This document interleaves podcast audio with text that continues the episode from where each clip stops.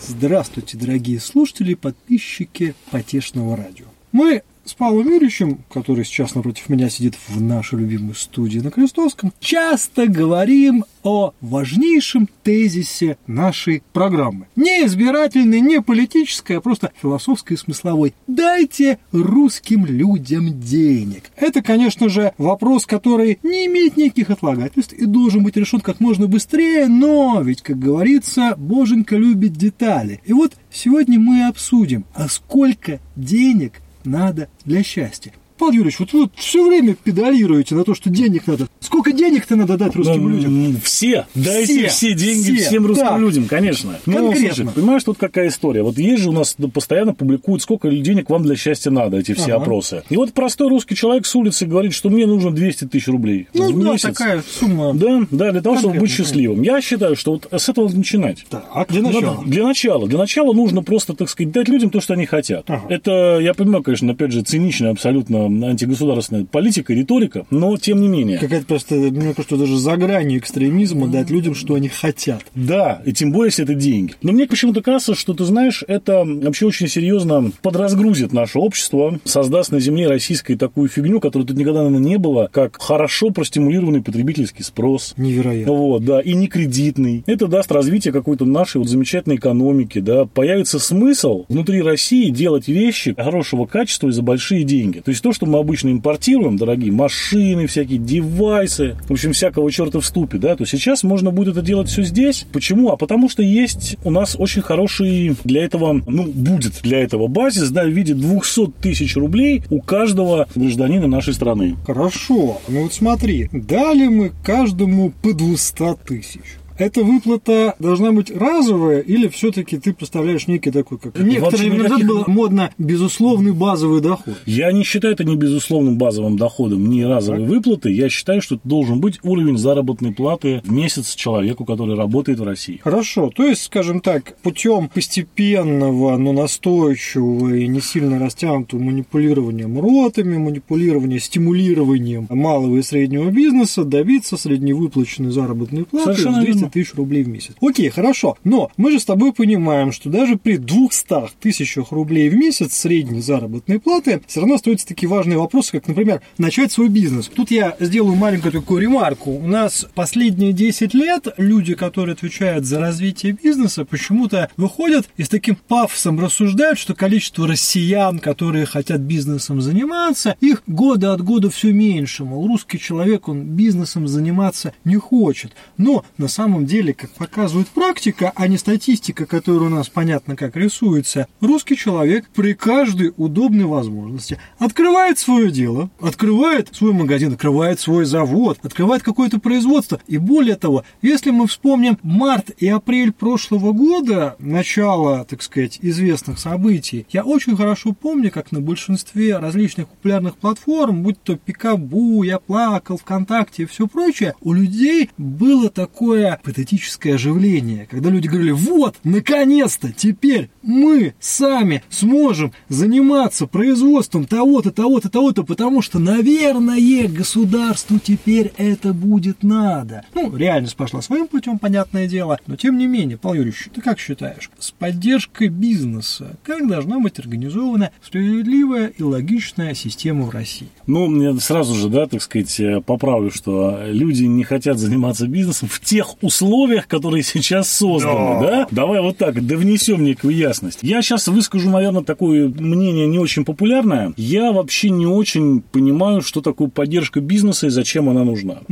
Чем больше я смотрю на то, что я вижу сейчас в стране, что такое поддержка бизнеса, понимаешь, это всякого рода программки, которые, ну, только для своих расписаны, для того, чтобы поделить некий объем там государственных денег, выделенных типа на продвижение, поддержку, помощь и так далее. Мы с тобой прошли этот период, момент ковидной ковидных ограничений, mm. когда внимательно смотрели, а что нам предлагает государство в качестве поддержки. Сразу выяснилось, что есть пострадавшие корпорации, которые прямо кушать не могут, но да, да. должны получить несколько миллиардов, а всякий мелкий бизнес, ну, а Мне, мелкий. Да, я искренне считаю, что вот государство должно сделать следующие вещи. Дать справедливую, понятную налоговую систему, которая нормально администрируется. Для этого не нужно содержать огромные штаты людей, где все просто и понятно. Да, упростить систему налоговую. А это первый момент. Второй момент – перестать играть в игру у нас самые низкие налоги в стране и все-таки понять, что различного рода неналоговое отчисления, всякие взносы и так далее и тому подобное, которые мы делаем сейчас, они для малого и среднего бизнеса просто неподъемны и нереальны. Это важный момент, э, потому что надо перестать самих себя обманывать. И третий момент. Банальная история, связанная с тем, что нужно как раз вот дать людям деньги, чтобы они появились в экономике, и все закрутилось. Будет потребительский спрос, будут люди этот спрос, собственно говоря, удовлетворять, и все понесется как положено, да, как учил нас великий Адам Смит. А вот какая-то специализированная поддержка какого-то конкретного бизнеса, мне кажется, это разложение. Ну, буквально недавно наш гениальный, без сомнения, премьер-министр выступил с судьбоносным решением решением было объявлено, что самыми нуждающимися у нас являются производители валенок. Собственно говоря, других... Ну, вот, да. вот собственно Но, говоря, к а, сожалению, вот я это вот... Я хотел да. бы тут тебя поправить. Как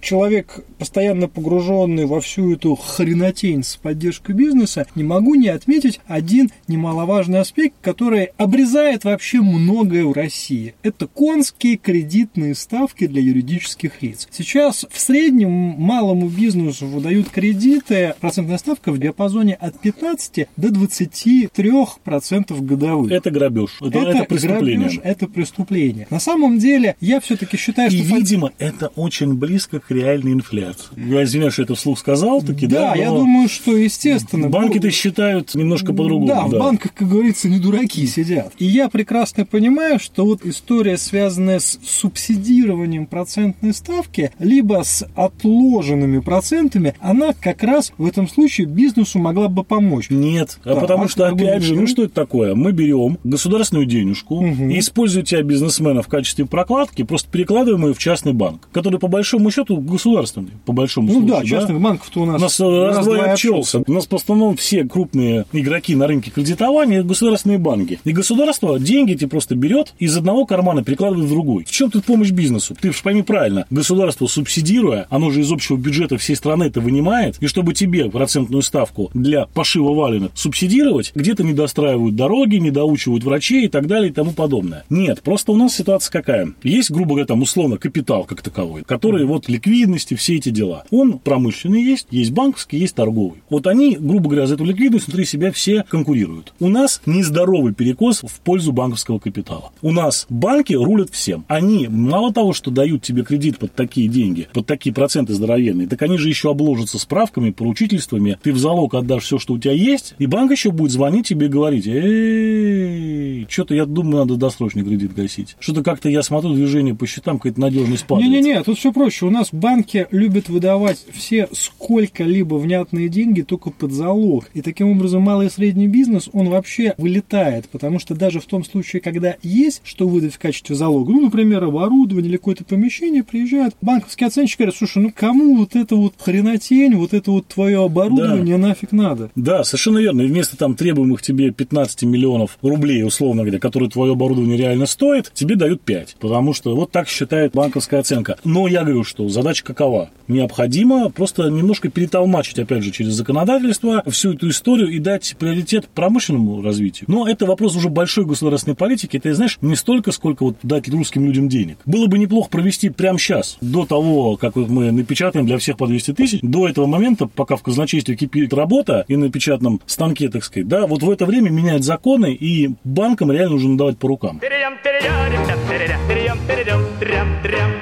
Тут еще такой интересный момент к вопросу о законодательстве. Последний год с небольшим очень активно говорят про то, что вот теперь-то русский digital, он как стартанет, и отечественные программисты, они ух покажут, потому что у нас земля не креативных покажут, людей. Не покажут. не покажут вот еще по какой интересной причине. У нас очень много говорится о развитии венчурного предпринимательства. Это для тех, кто не говорит на современном русском, а говорит на нормальном языке. Перевожу. Это когда выдаются выделяются гранты и э, различные другие инструменты поддержки на развитие новых проектов. Ну, в первую очередь в сфере IT-экономики. Так вот, в Российской же Федерации, если у тебя твой стартап, получивший государственную венчурную поддержку, не выстрелил, к тебе приходит прокуратура, Следственный комитет, полиция и все прочее, и обвиняют тебя в хищении государственных средств в особо крупных размерах. При этом, как мы знаем, настоящее венчурное предпринимательство – это вопрос дарвиновской эволюции. 20 стартапов в конечном счете разоряются по самым разным причинам. Где-то, да, сотрудники оказались бестолковыми, где-то директор оказался варюгой, где-то, в конце концов, идея не выстрелила, она была подана слишком рано. Но 20 стартапов разоряются, но зато один становится так называемым единорогом и начинает стоить больше миллиарда долларов. Так вот, в Российской Федерации единороги получиться не могут. Не По могут. одной простой причине, что к 20 стартапам придут следователи и скажут, о, друг, ты ему начинаешь говорить, да тут же понимаете, черный лебедь прилетел, там что-то поменялось. И поедешь «Черный дельфин», конкуренция». Поедешь в черный дельфин, и там будешь Да. рассказывать. Я тебе больше что хочу сказать. Сейчас вот, наверное, в меня полетят тапки, но как бы вся эта ситуация, мне кажется, вообще очень классно показала, насколько был переоценен российский IT-рынок, насколько он на самом деле еще особо не готов к потрясениям серьезным, насколько он еще был юн, молод и находился, по большому счету, в таком, ну, если не зачаточном состоянии, то очень-очень-очень таким росточки только пошли. И все разговоры о том, что Россия там со своей хорошей математической школы способна составить конкуренцию супергигантам. И вот смотрите, у них есть Google, а у нас есть Яндекс, у них есть Gmail, а у нас Mail.ru, у них Facebook, у нас ВКонтакте. Понимаешь, как-то, видимо, на этом все и закончилось. То есть показать какие-то действительно мощные прорывы отечественные мы не смогли. И, к сожалению, сейчас, как показывает практика, мы даже не очень сильно можем сейчас с помощью нашей программистской и научной школы закрыть те дыры, которые образовались у нас в связи с санкционной политикой. Я даже не говорю о том, что необходимо делать какие-то супер отечественные разработки, там типа Coral Draw или что-то, что может заменить нам, условно говоря, компанию Cisco на нашем рынке внутреннем. Но даже какие-то как- более... У нас нет русского фотошопа. Все,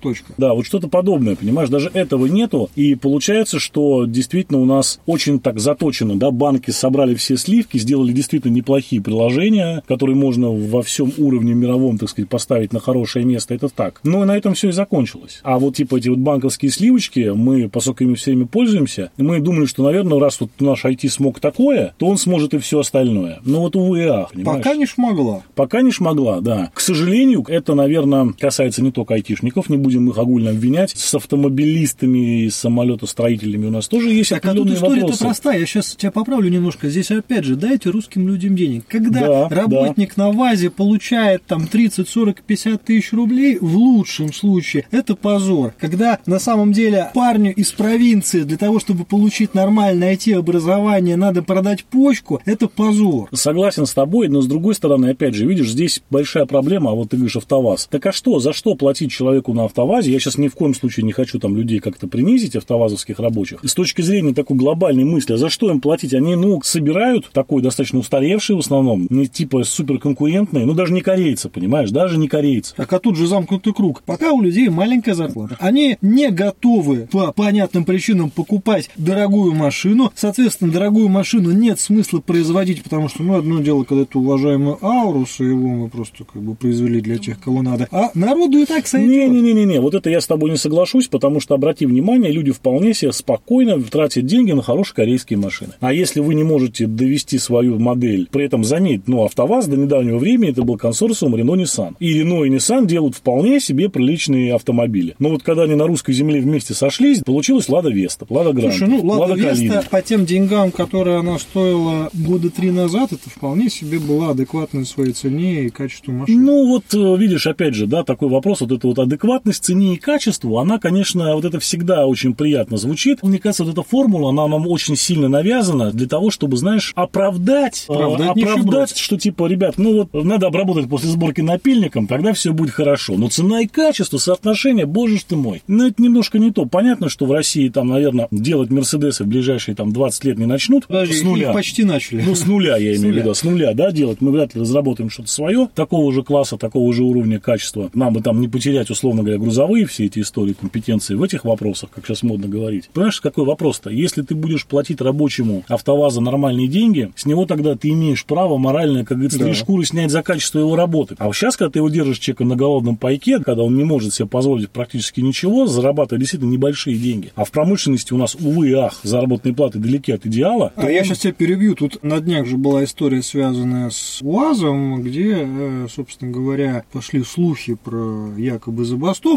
Мы не знаем, как оно было так или иначе, но мне очень понравился комментарий пресс-службы УАЗа, которая заявила, что все слухи о низкой зарплате, они абсолютно беспочвены, потому что рабочий УАЗа получает 110 рублей в час, и угу. поэтому за 110 рублей в час он никак жаловаться не может. Путем простой математики мы понимаем, что 110 рублей в час – это 880 рублей в рабочий день. При 22 рабочих днях мы прекрасно понимаем, какая да. базовая зарплата у человека. Точка. Больше того, я хочу сказать, что здесь, увы и ах, так везде, к сожалению. Поэтому, возвращаясь к теме нашей первоначальной, да, нашей беседы, безусловно, повышение зарплат и в бюджетной сфере, и, соответственно, а в бюджетный повысишь, и частный бизнес вынужден будет. Да, в бюджетный бы... государство элементарно может повысить зарплату. Самое интересное, что мы увидели сейчас, что если есть у государства необходимость, вообще легко делается. Делается легко и не напряжно совершенно для государства. Все нормально, деньги есть. Деньги, деньги есть, есть, да, не разгоняется никакая инфляционная вот эта вот история. Не нужно, так сказать, там продавать последнее, да, государству, распродавать какие-то там золотые запасы и коллекцию Эрмитажа. Нет, все прекрасно работает, а люди получают довольно неплохие деньги. Вопрос, так давайте же распространим сейчас это все на максимально широкие массы. Я думаю, что это поразительная, наверное, вещь такая, что и в краткосрочной, и в среднесрочной, и в дальносрочной перспективе это все даст очень хороший эффект для нашей экономики.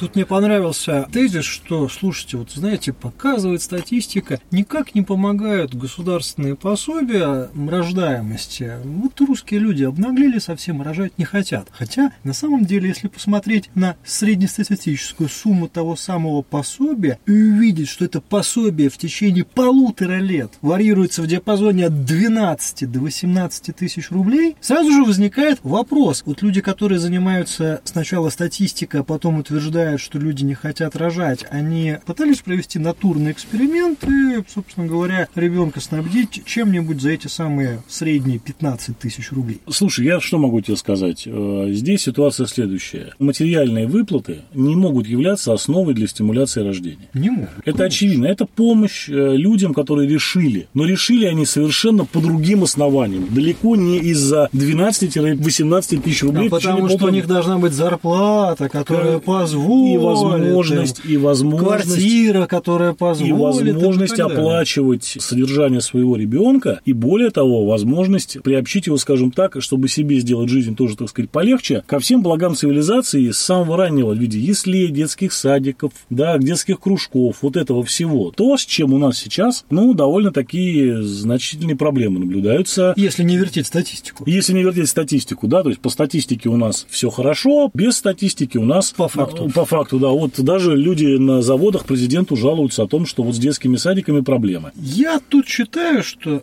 пришло время обратиться к нашим уважаемым слушателям и подписчикам и задать им конкретный вопрос. Сколько денег вам надо для счастья? Желательно в ежемесячном эквиваленте и еще бы с указанием, на что вы собираетесь их тратить. Предполагаем какую-никакую дискуссию. С вами были Павел Овсянко, Илья Чертков и Потешное радио.